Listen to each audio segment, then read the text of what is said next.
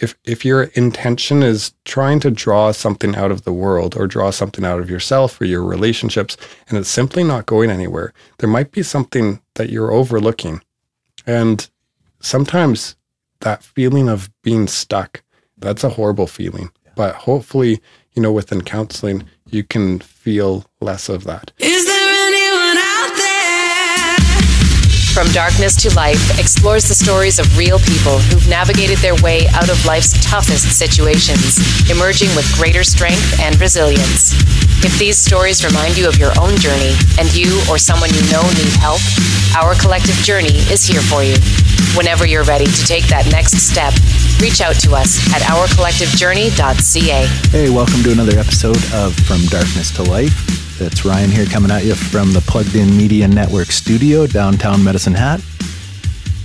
And uh, yeah, I just want to welcome everybody back and let everyone know how much we appreciate all the listeners. There's been some really, uh, really good feedback from some of the episodes lately, and I just want to keep thanking everybody for listening and tuning in and, and providing that feedback because you know we can always sit here thinking we're doing some really cool stuff, but uh, it's easy to to overlook how important the the listeners are, right? So the feedback that we get from our listeners and and from individuals out there is uh, paramount. So please keep sending that feedback. You can send it through our website, send it uh, through our social media. However you found us, that's how you can find us again. So, uh, and and speaking of that, we new Instagram page specifically for the podcast. So we used to mesh our podcast right into our collective journey pages, but that's been broke out here. New Instagram page, check that out. Is at FDTL podcast. So from darkness to life podcast, FDTL on Instagram.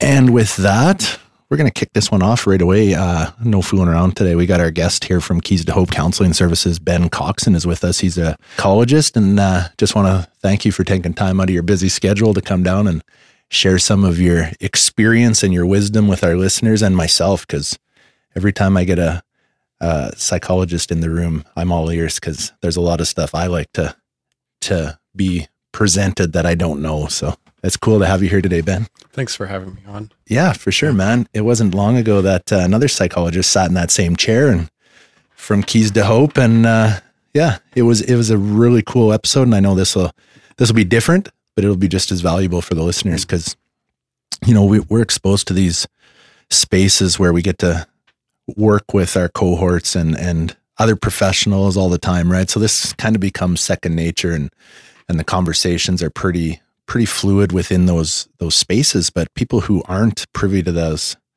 you know professional spaces every day don't really know what it's like don't know what what they might be getting into when they see a psychologist or or any kind of therapist right? And that's mm-hmm. what this is all about is you know just shedding some light on that letting people know that you know it's okay to to reach out and ask for help and it's okay to have to go you know be willing to go to see a psychologist or a therapist because that's all part of you know living a better quality of life. And and if this can help i think shed some light on what that process is going to look like and what you bring to the table and what you know if somebody comes in to see you ben what what that might look like. Mm-hmm. just to kind of erase some of that that fear and stigma and the unknown right? Everybody Mhm. faces that once in a while. I know i sure do. It's like holy smokes what is this going to be like?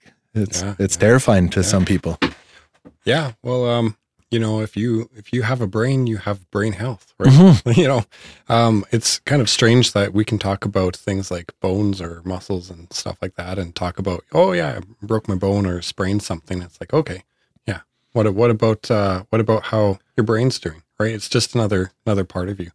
Uh, one of the things that I was reflecting on earlier this week was something that my mom said that helped me become a lot more comfortable talking to a doctor. And it was just my pediatrician uh, growing up. And she said, you know, mechanic, right? You know, like you you flip up the uh, um, the lid there on um, on your car, and you you really don't know anything about what's going on underneath, right? But your mecha- mechanic does. Yeah. So uh, same thing for a doctor. absolutely yeah, Yeah, i couldn't agree couldn't agree more and hopefully your doctor's got cleaner hands than my mechanic Yeah, yeah. And by the way, I am not a doctor, so don't have a doctorate. Yeah, No, that's no. right on. Well, good. Glad you clarified that. Um, yeah, why don't you just share a little bit about where you're at? You know what uh, what a day in the life of Ben looks like, where you're working and how you got to Oh. where you are today, and you know, just kind of help people who are looking at, you know, maybe taking that step to seeing a psychologist or seeing a professional, what that might look like, what that process looks like, just to kind of help the individuals that don't know.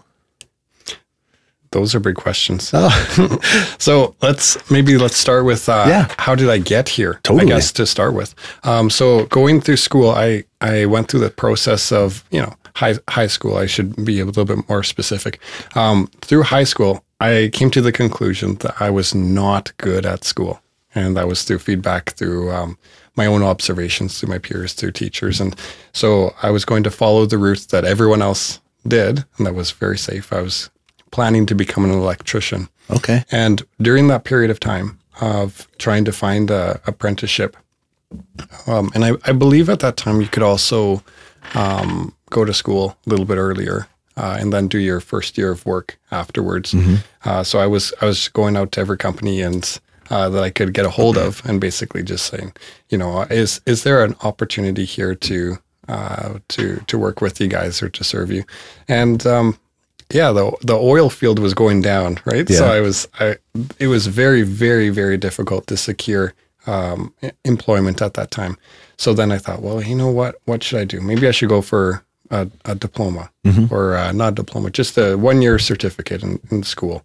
And um, I did that in leadership, and then I did a two year diploma in leadership. And I thought, okay, that's not too bad. Let's let's try computer science, right? And uh, I know that that's a bit of a bit of a leap, eh? Right. Um, but I I tried the computer science route, and it was fantastic. I loved the work. Really? I just didn't really like the work environment, right? Where it's you take a problem and you go away from from the group basically because you're kind of an expert usually in whatever that thing is. You Right. you fix it alone and then you come back with the solution.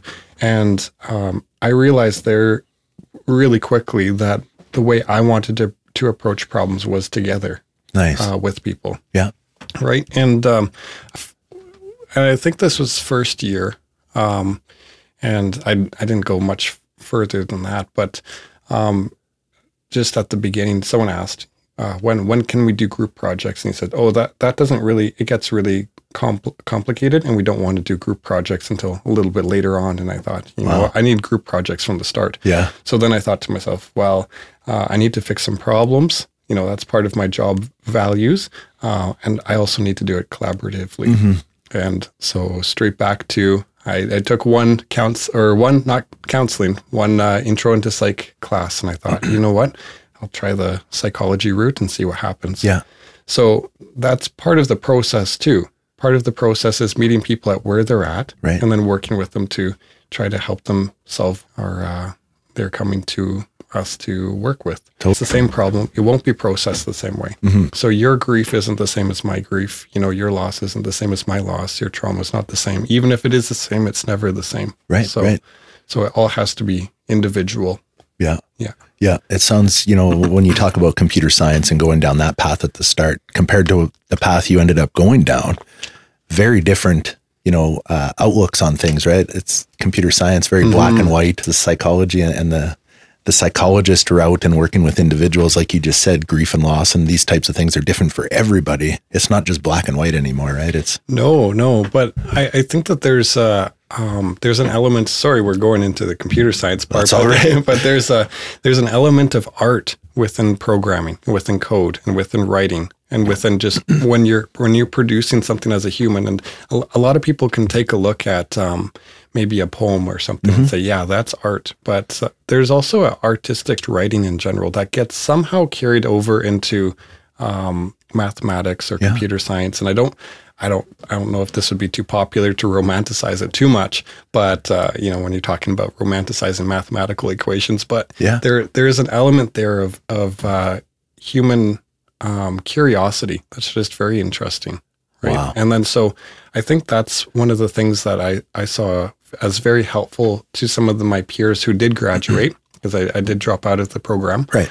um, and they they seem to uh, do really well if they could approach ev- every problem with some curiosity.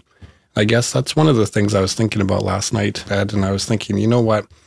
Um, specifically within couples counseling, it seems to be that the best way to approach any problem is with curiosity because the chance of us understanding the full picture is pretty much pretty much none. Right. So, um, I, I guess that's a that's a side effect or the o- opportunity within counseling is that you're you're meeting someone you really don't know that person.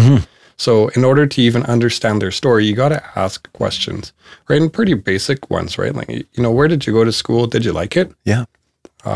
you know did did you uh, growing up did you grow up a little bit uh, faster than the other kids right um, what were your experiences with your grade one type of stuff and sometimes um, just by someone reviewing that information they might see something as relevant Yeah. and it's it's it's through my naivety that I allow someone to see something um, through just communicating their story Yeah. yeah That's pretty powerful, right? When when they can communicate their story and have those moments where the things kind of register that maybe they wouldn't have have you know went back and noticed in their in their journey. Mm-hmm. Just like you were saying, right? What what's it look like? What was your relationship with your grade one mm-hmm. instructor? Yeah, These yeah. types of things, right? Yeah. Because when you're saying that, I'm going back to my grade one instructor, right? Sitting here right now at this table with you, and like, man, that's really cool, and that's that's a great way to to not only get you know various snapshots of somebody's experience in life, but let them share it with you. Is that that powerful piece that they can walk down that lane again and see what these things look like for them? Yeah, people seem to an- like to analyze a lot of stuff, right? Except except for themselves, Mm-hmm. Yeah. right? And then I've done I've done some people who have um, worked through various uh, types of addictions, and one of the things that seems to pop up more often, and I know that this is this is stereotyping, but some I'd say it's probably true more often than not, um, is a larger awareness of yourself, right? Right. May, maybe too much, right? There's a there's a um, there's a point there where being an expert um, is is a large strength, but any strength taken to an extreme can then become a weakness again, Right. Because we we think we we know the situation very very very well. Yeah. Um, so there's this there's a sense of humility there of of continuously reapproaching being the learner within even within your own self. But Right. um, out, but I'd say most people they they don't really sit back and really reflect on their life experiences, right?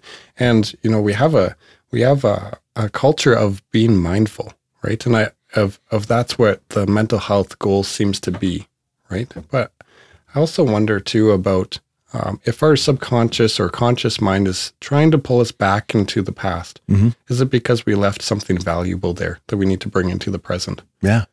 Well, and that's where I find, you know, always talking from my own experience and then working with other people is that's where a lot of those hidden gems are, right? I- I- hidden in the past, mm-hmm. things that we've overlooked for a long mm-hmm. time. And, and what you touched on earlier is, you know, I have no problem listening to you talk about you, but we're not going to talk about me.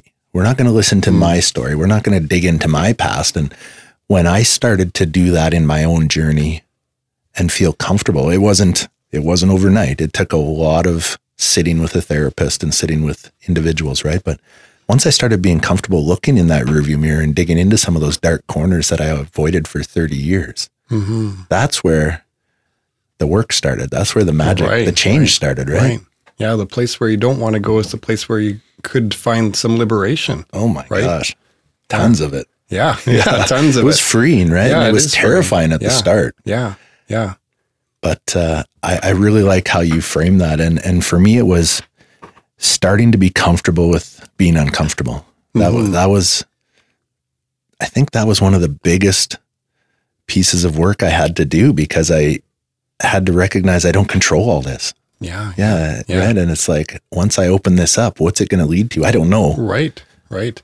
There's um there's a confusion technique that I really like, and it's by doing uh, nothing, you are doing something, right? And so that that's kind of that same idea. By losing control, you're sort of gaining control, right?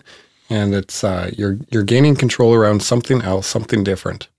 Um, and it it might not be the thing that you're anticipating control over, but it might be something that you need. Yeah, And so that that's very interesting, right? And and that takes a lot of humility. absolutely. Yeah, and I- and I would venture to say that a lot of people who are listening to this, right, could probably use a little more humility. Hmm. I didn't even know what that word meant prior to Yeah. doing right. some work, right, with professionals. I, I, Right. I thought it had something to do with being weak. Mm, yeah, yeah, yeah. No, it's I I don't know if that's a you know, it it might be just a real snapshot of where things are at, right? I, I the first picture that comes into my mind for humility is um, myself lost in the middle of the forest at night in the winter, right? Wow. Like humility is is that that is the reality of how things are, and perhaps that can be okay if I do if I if I allow myself to recognize where I am. yeah. Uh, one of my profs in in school, um, she she mentioned uh, an analogy that I sometimes use with clients, and the analogy is if I were to go to a, a mall where I've never been before, and if I need a product, uh, I could probably think of a store that I would need to buy the product from. Okay, so I walk into a mall. I've never been there before. I need to buy some type of product. I know which store I'm going to, but I I I've never been to this mall before.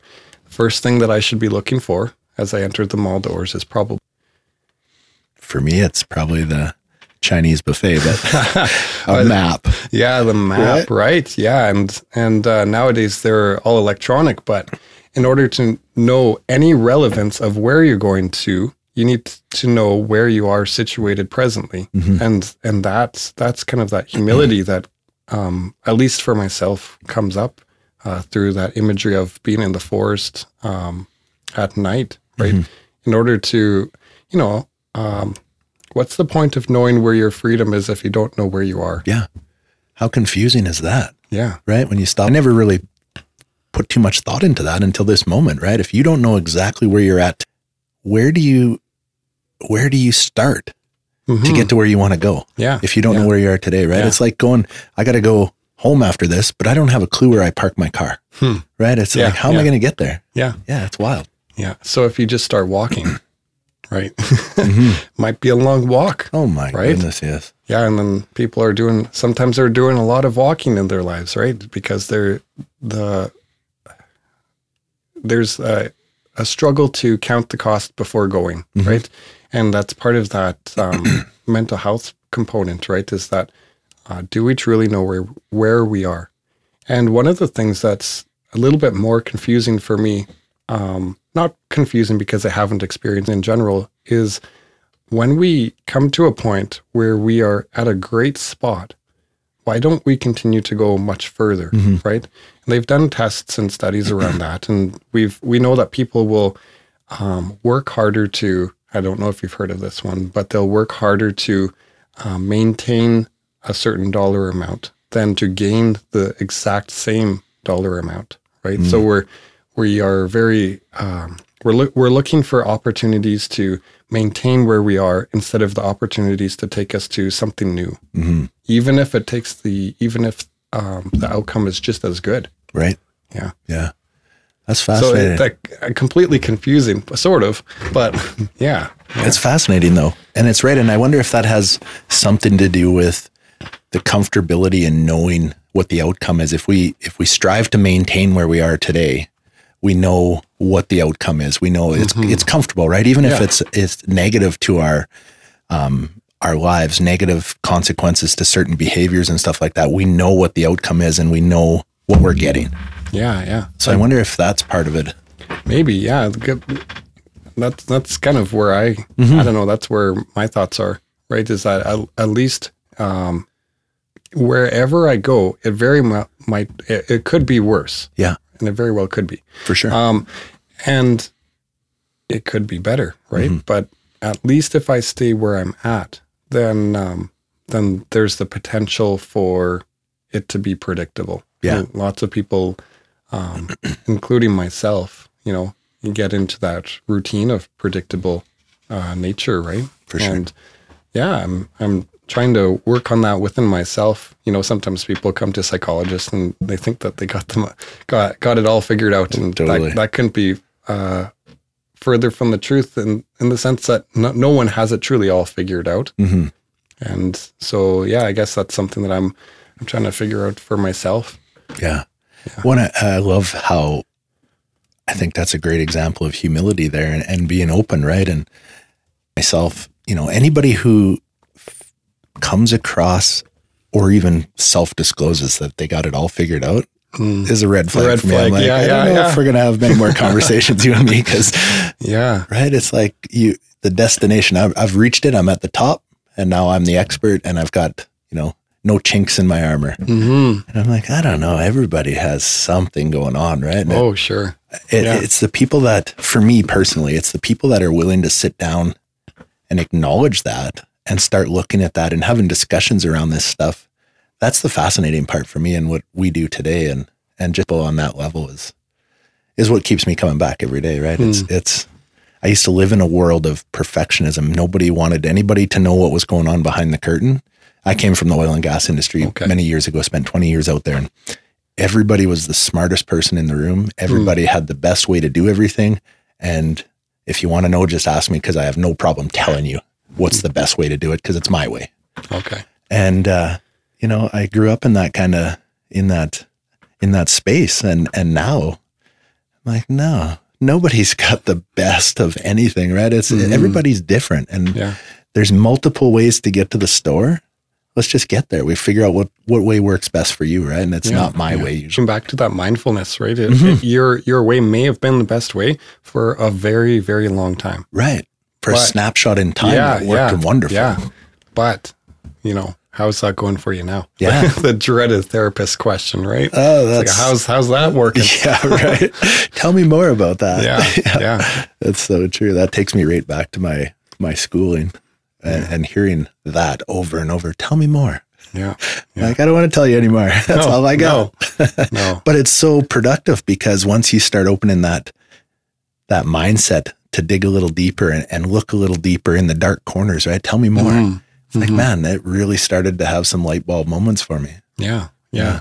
And I, I think that there's a different way to get to that, Mm-hmm. those light bulb moments, right? And so uh, I think most people could agree that we have a culture of um, of uh, consumption when it comes to media. You know, Mm-hmm. I'm thinking about music, um, uh, art, um, two dimensional, three dimensional art, um, and so one of the ideas around that is why why do we find art fascinating? And it's a it's something that is pretty much there throughout cultures, right? And it's um, yeah, if there's such a if there's such an emphasis on art, why, right? How how is that a per, why do we spend so much money on it? Because it's produ- it is producing something valuable to to us. And I, I think about kind of that left brain, right brain problem solving. And sometimes there's um, productive thinking through the abstract. And so I don't I don't know if you've you read through the um, um, piece of paper that I, I sent you earlier talking about some of the stuff that I, I work with. Yeah. But I do a little bit of work with hypnotherapy. Do you know what that is? Uh, not as in depth as what you're. Okay, I have okay. my own version of it or what it looks like, but. I'm dying. I did read through that sheet and I was like, yeah, I hope we touch on this. Oh yeah, here, Yeah, we, here absolutely. we here we go. Well, and I know, um, sorry to interrupt, but I know a lot of people who have brought that up when I'm working with them as a recovery coach, right? And I shouldn't say a lot, but some people have talked about what does this look like hypnotherapy? Yeah. And, and, you know, Okay. we look it up because Yeah. I'm the first guy to say I don't know all the answers, but I can help you find them, right? Yeah, yeah. Now we have somebody who has more answers, more in depth than than I know. So yeah, this is fascinating. So, so with the hypnotherapy side of things, the idea is that you're using a different brain process, just like if you were to be painting a, just doing a painting or a drawing about your problems, right? So, um, which by the way is an incredibly productive way to work through counseling with with kids. Uh, there's things like uh, play play therapy, uh, doing art therapy, narrative therapy. Um, children really work well with that. And then part of me thinks, you know, why why doesn't it work so well with adults? And I think sometimes it's a reluctance to Yeah. let's let's sit down and draw you as a rose bush. That's one of my favorite narrative therapy things is just draw draw yourself as a rose bush. Right. And and you you have to use an abstract lens to do that. Have some fun, play a little, right? And so hypnotherapy is a little bit uh, the same way. You're you are using um, a creative part of your mind to solve the problems, uh, kind of like that creative unconscious part of your mind. Yeah. So, just for everyone listening out there, uh, hypnotherapy is not turning you into a chicken. It is not making you do anything you don't want to do, right? Because you, you say um, hypnosis, and most people think of stage hypnosis Totally. right? And so I remember being in my second or third year in school, and and I had a prof who shared a little bit about hypnotherapy, and I thought, yeah, what what's that?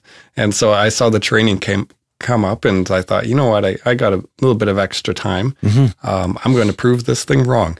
I didn't even know what I was trying to prove wrong. I just knew I didn't like it. That's right. And that, that's part of that ju- judgmental part that you know I, I'm. I think we're all trying to work on, right? Because it's it's it's hard to be open minded around something when you have a preconceived notion of what it is, 100%. and it's even harder to work against something when you have a preconceived notion that's incorrect. Uh, so my incorrect, you know, I was so so hypnotherapy is using um, a state of trance, which is which is not a it's it's not um, something that is magical or anything like that. We can talk about trance if you want for a little bit, but For sure. um, it is using that state of trance and um, training your brain through a more creative lens. And so when we when I say trance, I I mean uh, lots of people have have uh, been on the road on the highway, and then you just tune out for um, maybe thirty seconds and or more. right? Yeah. Suddenly I'm in Bassano. yeah, so, I get it. Suddenly arriving in uh, Vancouver there, um, and so you, you tune out of whatever you, you're in at the moment to visit some other idea. Mm-hmm. Right. So there's there's the idea around driving, maybe shower thoughts. You know, when you're you're having a shower and you think, well, maybe I should do that. You know, Mm-hmm. and um, or maybe an, another example there is staring at a fire or um, just kind of mentally checking out of the moment to, check, to check into something else. And that checking into something else is usually productive, right? You're exploring some type of idea. Um, it's it's not like you're just falling asleep. Your mind has simply gone somewhere else, but very intentionally, and you are making good use of uh, of of your curiosity and your imagination. Yeah. So hypnotherapy is the same thing. Uh, it is getting your body into a very, very relaxed state, and you you don't say anything you don't uh, want to say. Like I said before, you don't do anything you don't want to do, um, and you don't ever, ever, ever lose control. So the idea there is that you're in a very relaxed state. You're focusing in on something very particular, and perhaps you could argue you're actually gaining more control because you're focusing in so um, intently on the outcomes. So hypnotherapy is very helpful for sleep, uh, anxiety. Um, what else? Uh, I do have a certification focused on work with uh, trauma. Yeah. Um, I'm just going to say right now for everyone listening, you want to be a little bit careful for the hypnotherapist that you have um, that that you select because there has been a history of people who have not had enough education around it, then it has done more harm than good. Makes sense. So an example around that is that if you go and see someone for anxiety and then you're in trance and you're focusing in on your anxiety and and you're really just going into that anxiety but nothing else, you're strengthening that anxiety and you're going to make it worse. So sometimes people have had experiences around that where, you know, the, they go into um, this uh, state and they, they, the therapist says, tell me about the first time you've been traumatized. No, that is completely inappropriate Kaboom. right? Yeah. Right. So even if you are exploring trauma, there is no way you should be doing that unless you are well prepared to do it safely and Mm-hmm. in a way that you can, you can, you yourself and the therapist can empathetically witness what happened and Right. what's going on right now. Yeah. And also perhaps not being in the situation that is continue if it's continuing to cause you trauma as well. Yeah. Yeah. So That's that's great insight because I, I'd imagine there's some listeners out there that have experienced something like that. I know I've worked with some individuals who have experienced similar situations that you just described, and how beneficial is that? You know, to anybody out there who's thinking about, well, these are some pretty big boxes to check before you dive into yeah, that. Yeah, making sure the person has adequate um, uh, training, right, Mm-hmm. and is licensed in some other healthcare um, field. You know, there's some there's some medical doctors, there's some dentists that use. Oh, it's uh, I I forgot the third thing that it's good for. It's good for pain. Nice. for either acute pain or, or chronic pain as, as well. Um, medical doctors, dentists, um, social workers, uh, psychologists such as myself, and and yeah, yeah, it's um, there has been poor training in the past because it's it's seen as kind of a band aid fix For sure. and it it can help. You know, band aids are helpful, but um, it has to be done in the right way. Yeah. That- that's all. Absolutely, yeah. Yeah. And I, and I would, you know, almost venture to say any type of therapy, right? It it's, has to be done with somebody who's adequately trained and has to be done in the correct fashion for that individual, right? There's so mm-hmm. many therapists out there that, you know, and this isn't a an episode to shit on anybody. Oh my gosh, everybody is helping everybody the best they can out there, but there are, you know, it's like any other industry. There are some individuals out there that are probably not the best at what they do, but for for reasons unknown to myself, they think they are. And they 100% can cause damage quite easily. Right, right. And and you know your intentions do matter, Mm-hmm. right? But intentions aren't everything. So I was reading a book earlier. I, w- I went camping and I was reading. Uh, and one hand, I had a parenting book because I wanted to read it before suggesting it to my clients, and then Yeah. on the um, other hand, I got uh, Dracula. So Nice. my friends are just watching me. Yeah, that's the counselor over there. and so in the parenting book, it had a good analogy. And the analogy around um, intentions is, um, you know, you'd ask people, what makes you a good parent? Right? A good, lots of people would say, a good parent is a parent that loves loves their kid, right? And you know, that's perhaps that's a good place to start. Um, but I, if you went to a surgeon, right, and you're having you're having brain surgery or heart surgery, and you ask the surgeon what makes you a good surgeon, the surgeon just says, "Well, I, I just love my patients. Yeah. You know, it's just my uh, unending love." Uh, you'd say, uh, "Excuse me, where where did you graduate? Totally. Right? Have for I guess have you done this before? Yeah. You know, before you before you start surgery, have you done this before? And so it's it's not always about just the intention or Mm-hmm. the intenseness of love. It's also the presence of skill. Absolutely. Right. And so I guess that's another thing to help kind of normalize therapy for um, for parents or families or or anyone is that look, your if if your intention is trying to draw something out of the world or draw something out of yourself or your relationships and it's simply not going anywhere, there might be something that you're overlooking. And sometimes that feeling of being stuck, that's a horrible feeling. Yeah. But hopefully, you know, within counseling, you can feel less of that. Yeah. Now, um, I'm going to say too, you know, sometimes in the counseling process, you do get to be stuck with your clients, hmm right? And and that's a that's that's something that you get to work with together. Um, but there's some there's some times where you, you there's not too much you actually can do about the problem, Right. Whatever that thing is, right? But sometimes there is. Yeah. So Yeah. That's, yeah, yeah. that's really cool. And, and I love how you brought that up about getting stuck when you're working with the individual. Cause I've been in that position before over the last few years where, where I'm sitting there with somebody. I'm like, hmm, now what? right, Right. right, yeah, and that's that's a great place to be at because you know imagine how how stuck you feel Yeah. working with the individual. Now imagine how stuck they feel. Absolutely. Right. Right, so I, I I remember my first first day on practicum at Keys to Hope, and Yeah.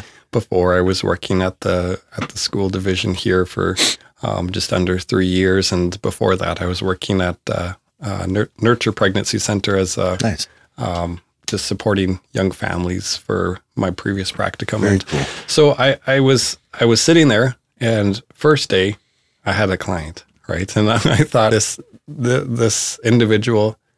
Um, do I tell him it's my first first session ever? Yeah. I thought no, no, no. That's that's probably not a good idea. That's not a great Yeah. icebreaker. And, and it was at the very end of the day, right? So the whole day was just leading up to this. And Wow. then I, I came to a point where I thought, you know what? I don't think I know anything about anything. Yeah. Like you could ask me how to tie my shoes. I have no clue, right? Yeah. And that's what anxiety does is it just, it takes it out of you Mm-hmm. and it makes you feel like you can't do anything.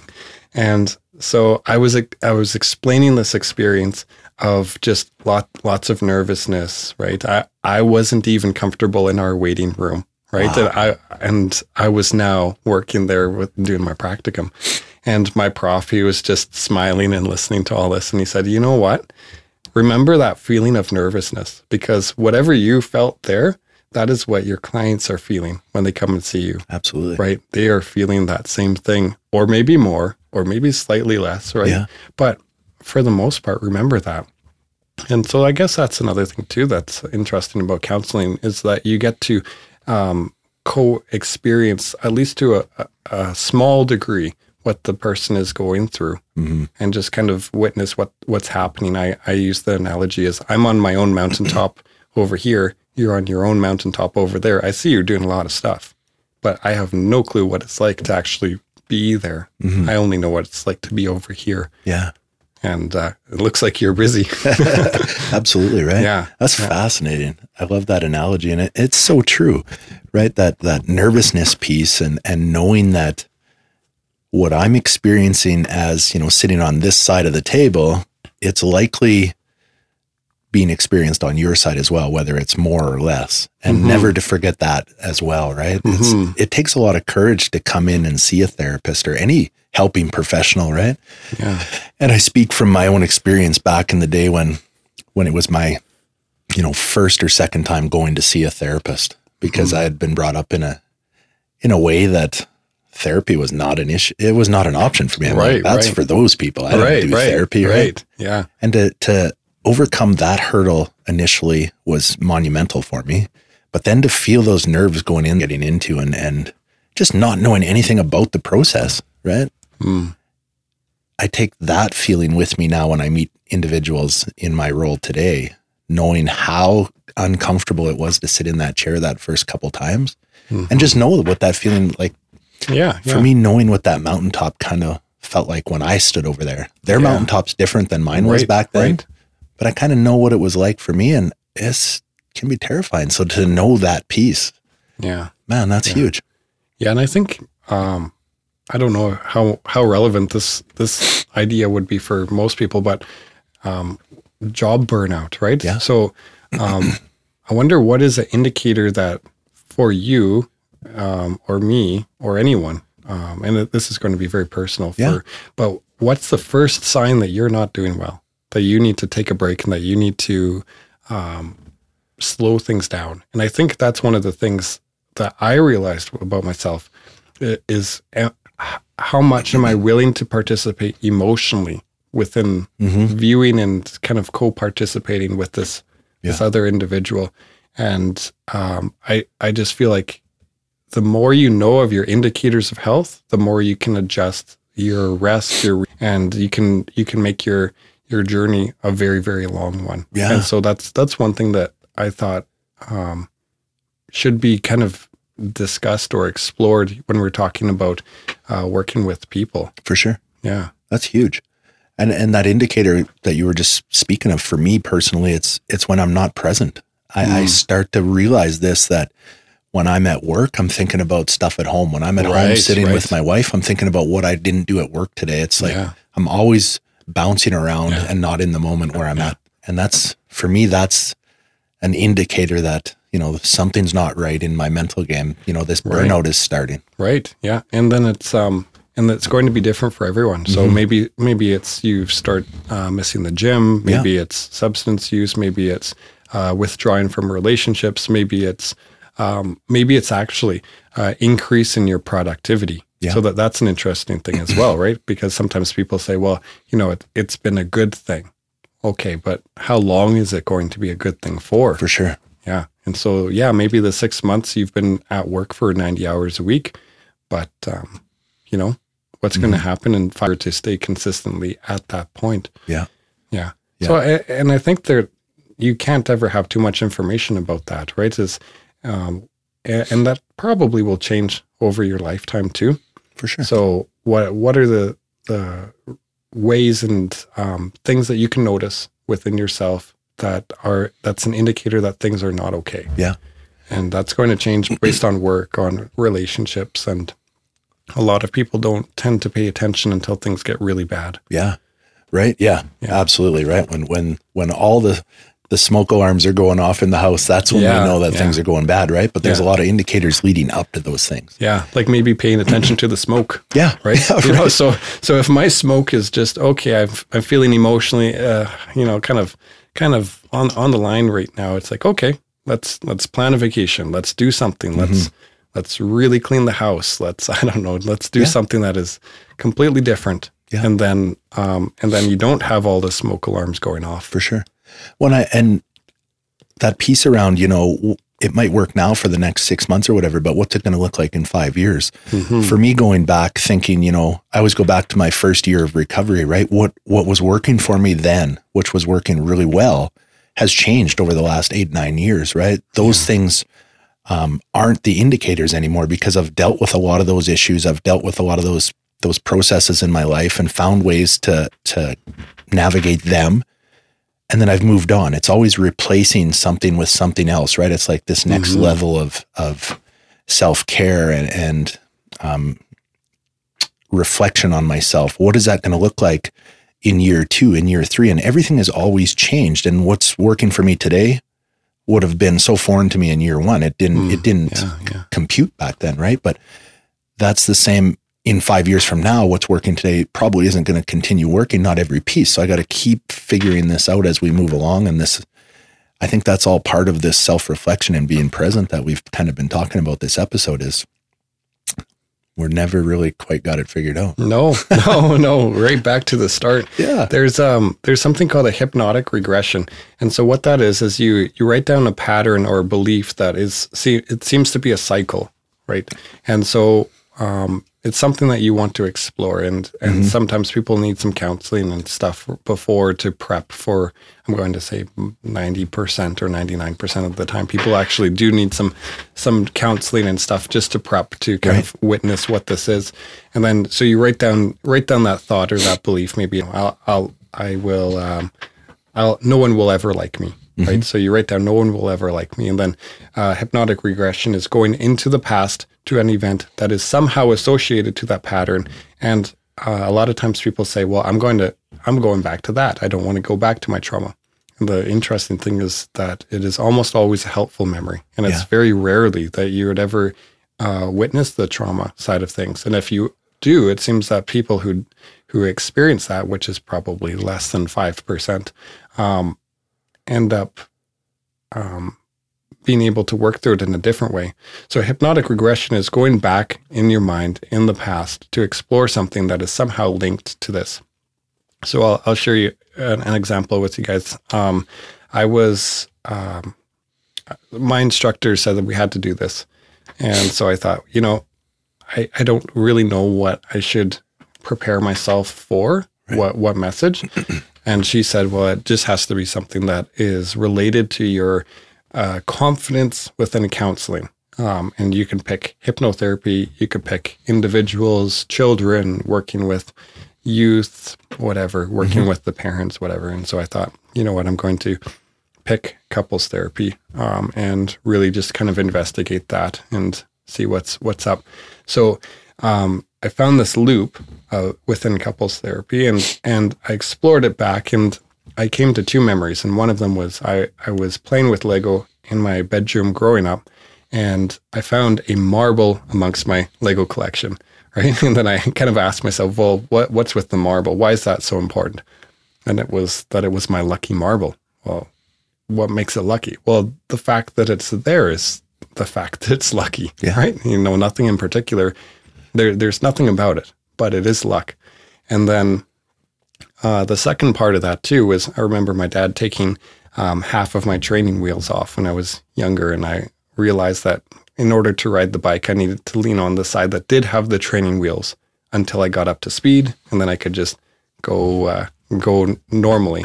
Right. And so those two things are very helpful because it was a I, the idea of um, I need a little bit of luck and trust in the process, but also to lean on the stuff that I have. Right. So if I have training, lean on it. If I have coworkers that have good ideas, lean on them. If I have, you know, I, uh, we have the internet. Last night I was going through uh, different trainings that that are just options, um, and some of them are very expensive. Some of them not so much. the, there's lots of books out there Yeah. in a library. Um, so l- really leaning on the stuff that I have access to already, and then just doing that to allow it the process to kind of flow, and that really helped. So that's the regression part of things is that you're exploring something that you already have experience with, and um, what is that helpful thing in the past that's going to help you in the present? So lots of lots of mindfulness in the present but you're going back into the past. And um, there's a future progression that is involved with that too so how do i bring those things into the future? Mm-hmm. So how do i how do i bring that luck that reliance on and when i mean luck i mean of course not actually just using luck to do counseling. Right, you know leaning on you know the fact that the, i've i've got experience and i've got i've got training but how do i bring those things into the future and actually make them kind of manifest throughout every single day? Yeah. And part of that is um, progression into the next year. So if if this pattern has changed and adjusted, what is the evidence in a year that things will be better? And that's something to really kind of reflect on. And how would that feel? Like really internalizing that in your body. How would that feel if that um, if that message was truly disrupted? Yeah. in a way that would be slightly better or even you know healed or or or wherever wherever you get Wow. so yeah very interesting i found that super helpful within hypnotherapy Totally. and by the way with hypnotherapy i don't know if i said this this is all placebo Yeah. So- no, you didn't mention that. okay so Yeah. it, it is all placebo you are using um, you're using that part of your brain that is susceptible to placebo Mm-hmm. but you're doing it willingly and you know uh, there's studies that have come out that have, have shown that uh, placebo for uh, pain medication can be as helpful as pain medication. Now i'm sure that there's going to be some thresholds there and i'm sure that's not going to be for everyone. You can hijack that placebo to help your confidence with test taking. Perhaps you have a licensing exam or a final exam right? Um, I remember uh, one of my family members. Um, she was talking about working as a, a camp counselor, and she would give Tic Tacs to kids if they said that they were homesick. Wow. She would say that they're homesick pills, and they it'd make the homesickness go away, Yeah, right? yeah. It's like, well, it's just a Tic Tac, you know. But uh, why would you care? You know, if a placebo gets rid of your headache, gets rid of your homesickness, improves your confidence, improves your quality of life uh, because you know we're the placebo is going to be there either way. Might as well try to learn how to use it. Yeah. Absolutely. Yeah, Yeah. How beneficial is that? it's very odd when you think about it, right? It's just it's the power of your mind. Yeah. Well, and it, it's a powerful thing out there, right? Is our mind. And uh, uh, I can't speak for everyone, but I neglected the connection between the mind and the body for so long. Oh yeah, Right? Yeah, yeah, I just sat with an individual yesterday and we talked about that, the connection between the mind and the body and and what a light bulb moment that was for me, you know, a number of years ago when when that was explained to me that the body keeps score and how our mental health is connected to our physical health and how our our childhood experiences are are all formulating what that looks like today. And I'm like, holy smokes, I didn't Yeah, know yeah. any of that growing up. And so the idea there is if your body through traumatic experiences, or if if your if your body is impacted by traumatic experiences, why can't your mind impact your body mm-hmm. And your your physical health? Now, Yeah. that's not saying that hypnotherapy or placebo is going to change everything, but you know, what if it starts starts your ability to eat slightly healthier or be able to have a little bit more motivation? Yeah. uh, and then it creates this uh, fortunate, helpful, self-fulfilling prophecy Yeah. instead of the normally we think of self-fulfilling prophecy as as a, as a negative thing, right? Yeah, absolutely we do. But uh, why why can't it be a good one? Oh man, that's wild.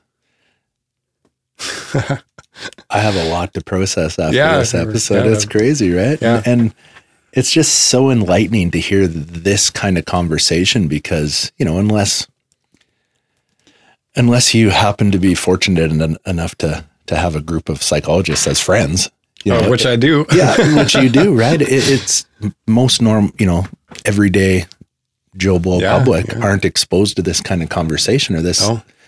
It's fascinating. I was talking to Chris, and we've we've made it a joke that we we should just do a podcast for every single one of our lunches. Absolutely. it, it's yeah, because you got to talk about some pretty pretty interesting stuff, right? It's fascinating. yeah, Yeah. Well, and I'm sure there's people out there that are like, this Ryan's fascinated by this stuff. That's wild to me, but it is. It's super fascinating because it's it's all part of this uh this holistic approach to living a better quality of life for me and mm-hmm. and just to understand that all these other options are out there that you know I've taken part in some of them some of them I haven't some of them are foreign to me but just to be open-minded enough to start looking at some of this other stuff because like I said before, right? I thought I knew what was best for me growing up, and I mm-hmm. sure was wrong there. So being open minded to trying these other these other helpful helpful things that are brought my way.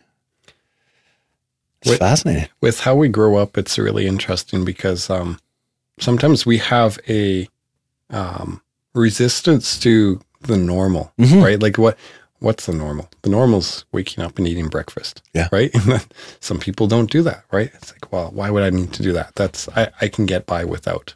Or the normal might be, you know, going for a walk or going, I don't know, um, going to watch a movie or, Yeah. or something like actually going out and yeah and and some of those some of those more normal not um things that aren't quite flashy or or um spectacular those can be really really uh true indicators of mental and physical right it's like well you know i should just i should do this but you know it's it's so small it's it's it doesn't really matter Yeah. i was um I was thinking about uh, purchasing ones, right? And I, because I walk around, and uh, if I have a bit of a lunch break, I might might walk around the office and uh, outside. And I thought, well, I can only really listen to about um, five or six minutes a day, right? So may, maybe it's not worth it. So five or six minutes a day, and then so okay, five or six minutes a day, five days a week. That's half an hour a week, right?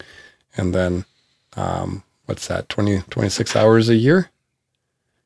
Yep. Yeah. So so those those 5 or 6 minute things, right? That adds up to over a day, 24 hour day um worth of stuff, right? Over a year. 26 hours worth of music is a lot of music, right? And when we talk about sometimes it is just a tiny tiny tiny thing Yeah. right? So within hypnotherapy, it's not like I just snap my fingers and I make the client do anything. Um, all hypnosis is self hypnosis. So what that means is that at the end of our session, we actually record the hypnotherapy side of things.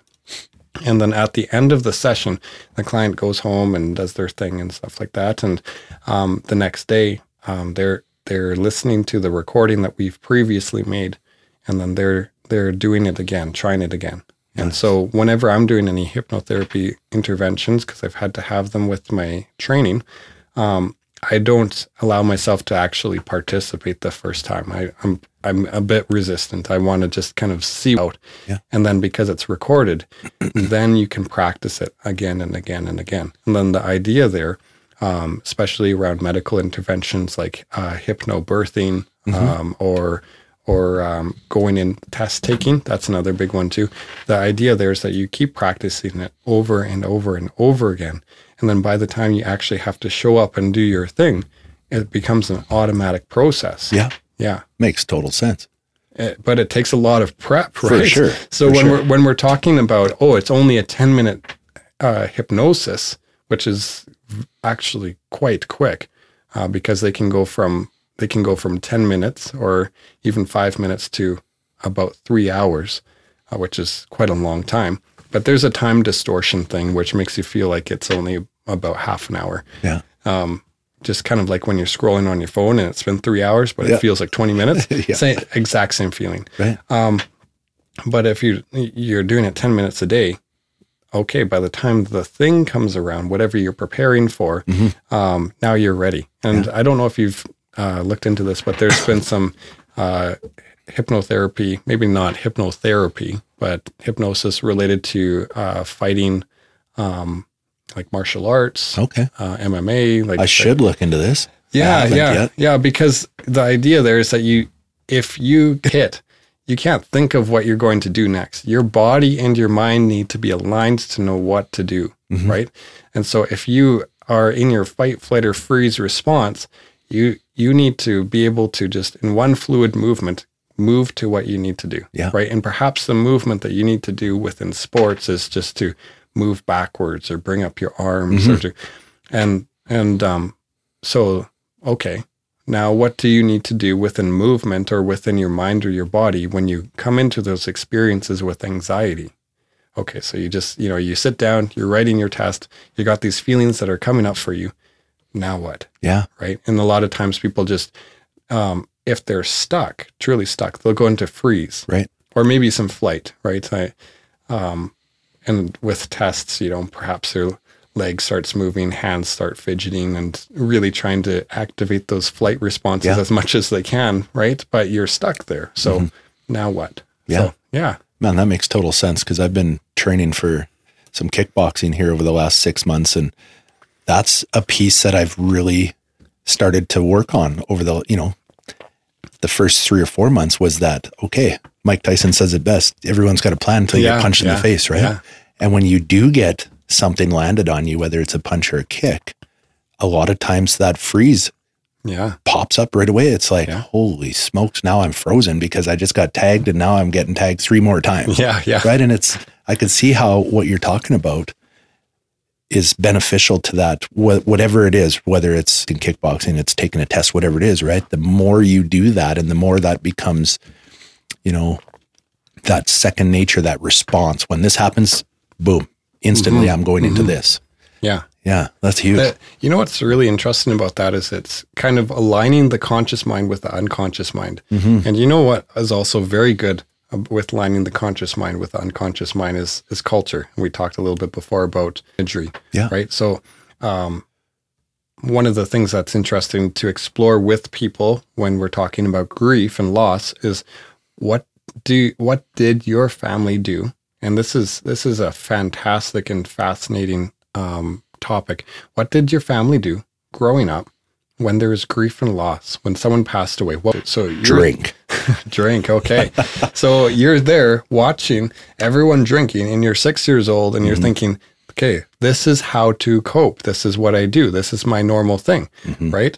And then, um, if I do not have access to that tool that is ingrained in me to support myself, now what? yeah right? Now i am truly abandoned. Now I, I've, I've felt abandoned through the death. I'm going to feel abandoned again when i'm not able to access that resource that was so helpful for not just me but it's socially proven to me you know as a six year old watching my family go through this. Yeah.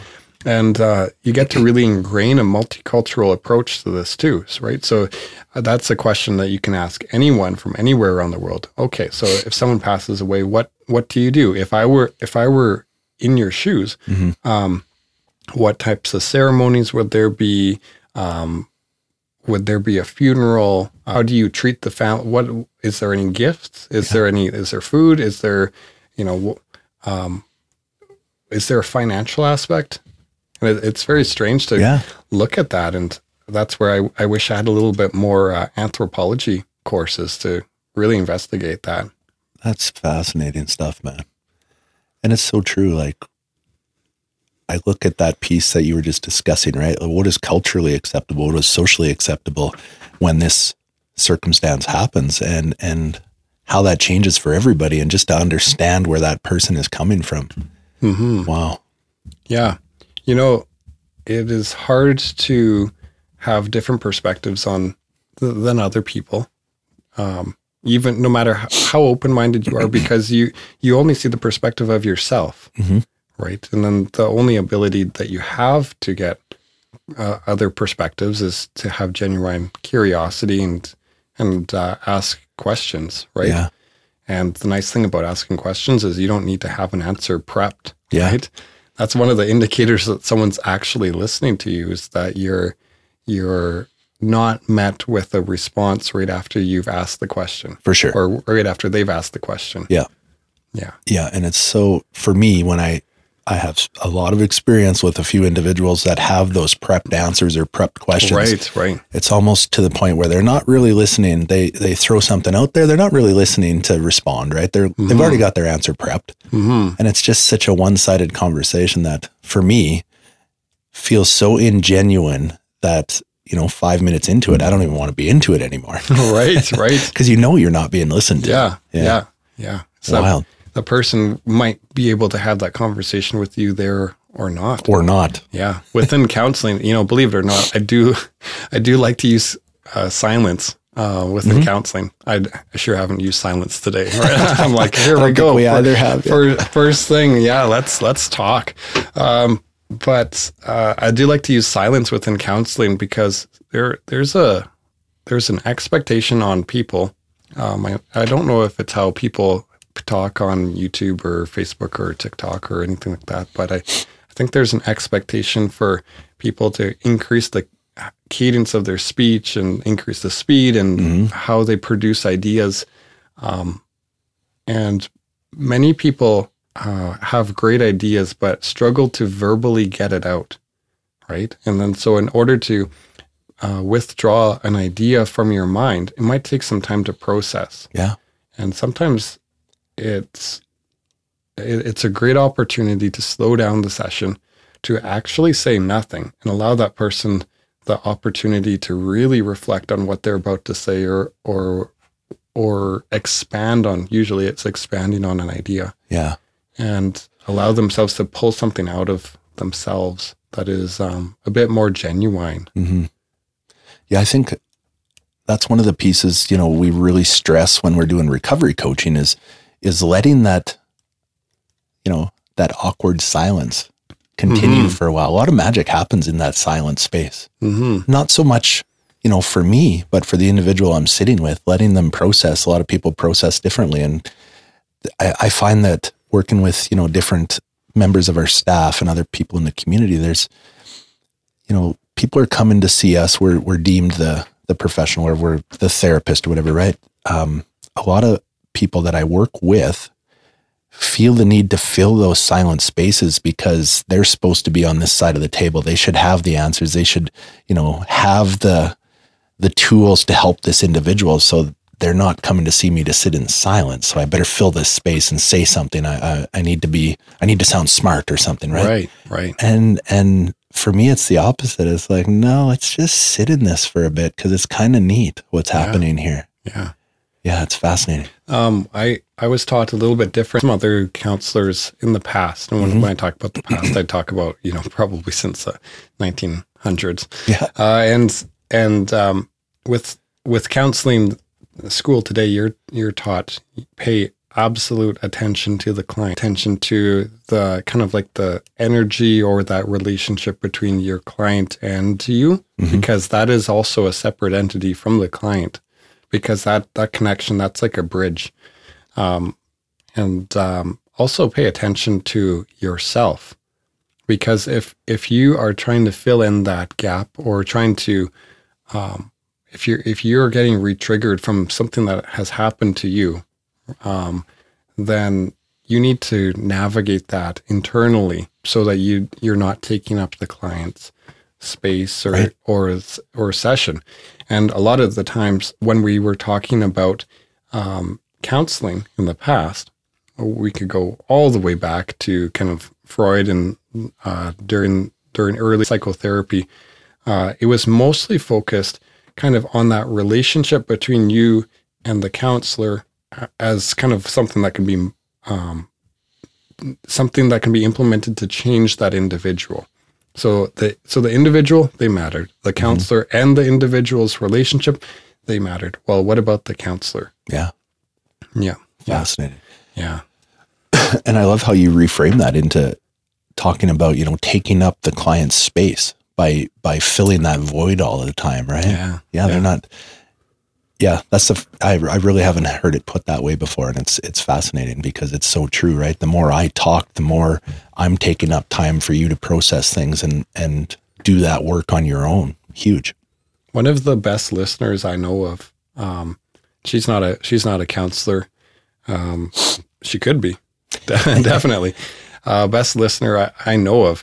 Uh, she just asks questions. Yeah. and then lots and lots and lots of time, and then she will uh, take some time to actually think about what you've said before giving a response, and uh, she just says some of the most wise things uh, that I've heard Yeah. right and and then it you get to build a real human connection if you speak like that and if you ask questions like that, because it shows to the other person that you what what your intentions are. First of all, intentions are to listen to the other person and understand, um, but it also allows that allows yourself and that other person to build something that's worthwhile, not just something quick. Yeah. Right? We're in the day and age of just quick conversation Oh my gosh, for sure. right? And that's why I think the podcast thing actually works. Is because it's the it's the opposite. hmm Yeah. Fascinating. Yeah. Dude, I can't believe how fast that went. I could go for another couple hours. I, I I do have to put on a timer for working with my clients, or else we will be going over time. Well, and it, it Yeah. comes through um, in your passion. I think you're passionate about what you do and you're invested, right? It's it's being present and invested and you can tell that you're passionate about it. And Thank you. I think you chose the right field over computer science, man. oh, absolutely. Yeah. Every day I'm waking up, and I'm thinking, thank goodness I am not just staring at a computer screen doing ah, math wow. every single day. Yeah, Yeah. for sure. Well, and like you said, you could talk for hours. I know I can too. So I think that just green lights another episode to have you back at some point in the future. And we'll, Okay. we'll see what kind of rabbit hole Yeah. we can dig into. Absolutely. Yeah. Cool, man. Cool. Well, I really appreciate, like I said at the start, you taking time out because I know you guys are busy. All all the employees up there, you guys are busy at Keys, and we'll put some uh, put some links in the footnotes to Keys to Hope and how anybody can get in touch with you, Ben. And and Thank you. Yeah, absolutely, yeah, man. If I if I may say something, if Totally. anyone has uh, questions, I don't. I might regret this later on, but if anyone has some questions around uh, hypnotherapy, um, I'm. I might. I did host a information night uh, recently, but I might look into doing that again, depending Okay. on. Um, but I, I do 15 minute phone consults just over the phone, talking to people. You know, seeing, um, giving them a little bit more information. A lot of other psychologists do that as well. So when we, when we talk about reaching out for help, um, sometimes you can you can just contact your counselor or psychologist and say, um, "I don't want a session yet, but uh, can you talk to me for maybe five or ten minutes just to see?" for sure. Yeah, Um, absolutely right. Yeah. And how helpful is that for any individual that we've talked about today that might be thinking about going down that path, but they have A, B, C, and D questions, right? Or that oh fear. yeah, yeah, yeah, Yeah. Yeah. That's cool that you guys offer that. yeah. Sweet. Well, Well- yeah, if you do decide to, you know, that you are going to do another session like that, let us know and we'll push it out on our social media for any listeners who might want to contact Ben and see what this is all about. Sure. All right. Awesome, Sounds man. good. Well, thanks again. And uh, with that, it wraps up another episode of From Darkness to Life. Um, check us out on our new Instagram page at FDTL Podcast. Um, shout out to, well, our good buddy Dave, who who works the magic behind the curtain here and, and helps bring this podcast to the listeners. And uh, without the wizard back there, this would just sound like me in my closet at home. So this is kind of cool to have a studio to use. Um, I want to thank Ben again from Keys to Hope Counseling Services here in Medicine Hat, Alberta. And uh, I guess we'll check in and see you guys next week. Thanks, Ben. All right. Thank you. Right on. From Darkness to Life is an Our Collective Journey podcast. These are the real stories of people who've triumphed over the many challenges of life's journey. If you or a loved one needs support, please reach out to ourcollectivejourney.ca. Our commitment is to empower you to build resilience as you journey towards recovery. Consider showing your support by donating online at ourcollectivejourney.ca. Hosted by members of Our Collective Journey. Produced by Rob Pate. Engineered, edited, and directed by Dave Cruikshank. From Darkness to Life is a plugged in media network exclusive.